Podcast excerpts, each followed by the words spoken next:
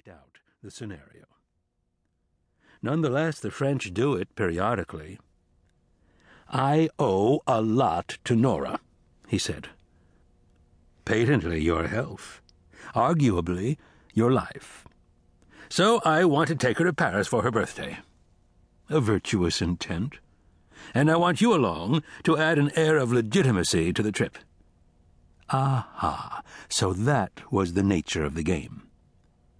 My abilities as a chaperone are even more modest than my other abilities. All you have to do is to be around. Patently, I am quite unnecessary. While arguably your virtue might appear under suspicion to some among the uninformed, the virtue of your admirable sister in law is beyond question. Foster sister and sister in law to be precise, since Nora had been adopted by the Cronins as a child and later in life married her late foster brother, Paul Cronin. If an auxiliary bishop is in tow, no one will be suspicious. An auxiliary bishop plays a role not unlike that of Harvey Keitel in the film Pulp Fiction. He sweeps up messes. This was a somewhat new extension of that role. The uninformed trust me less than you. Nora deserves this trip. He was actually pleading with me, indirectly and circumspectly, as befitted his role. This is a busy time in the parish. All times in the parish are busy. One of your young guys can take care of it for a week. In fact, any one of them could take care of it better than I could. Perhaps Besides, Blackwood, the Cardinal Archbishop of Paris has an interesting little problem. He hasn't asked for your help because he doesn't know about you, but he needs your help just the same. Ah? This was the bait, the double chocolate malted milk on the table.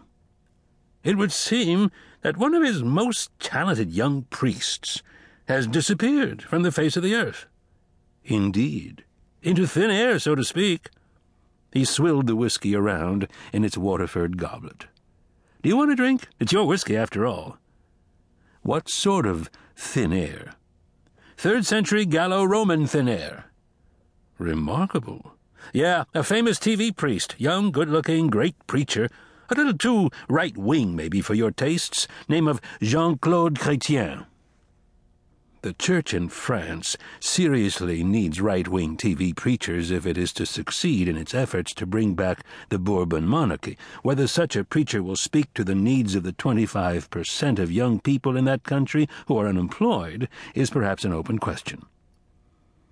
Milord Cronin peered at me over the rim of his drink. Like I always say, Blackwood, I'm glad you're on my side. In any event, this young man has, or perhaps I should say had, some training in archaeology. He was showing a couple of TV producers through the excavations under Notre Dame in preparation for a program about the continuity of the church in France. Doubtless he intended to make clear that the original Parisi were Celts. Doubtless, Blackwood. Anyway, he vanished, turned a corner, and when the producers caught up with him, he wasn't there any more. Fascinating. Arguably, Milord Cronin agreed, stealing my favorite word.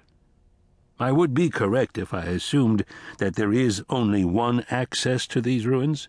Yep, and people at the cashier's desk who recognized him from his TV program swore he never left. So the assumption is that he jumped into a house they had unearthed in the ruins and returned to the third century.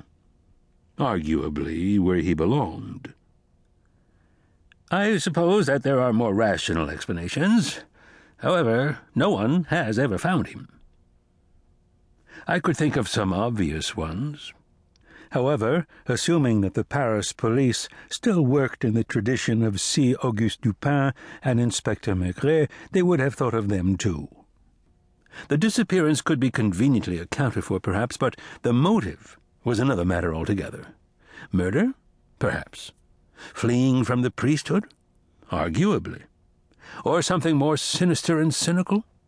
The basic principle of disappearance was easy enough. You needed a few forged credentials, some credit cards and bank accounts under a new name, a place to come to Earth and stay until the police gave up and stopped looking.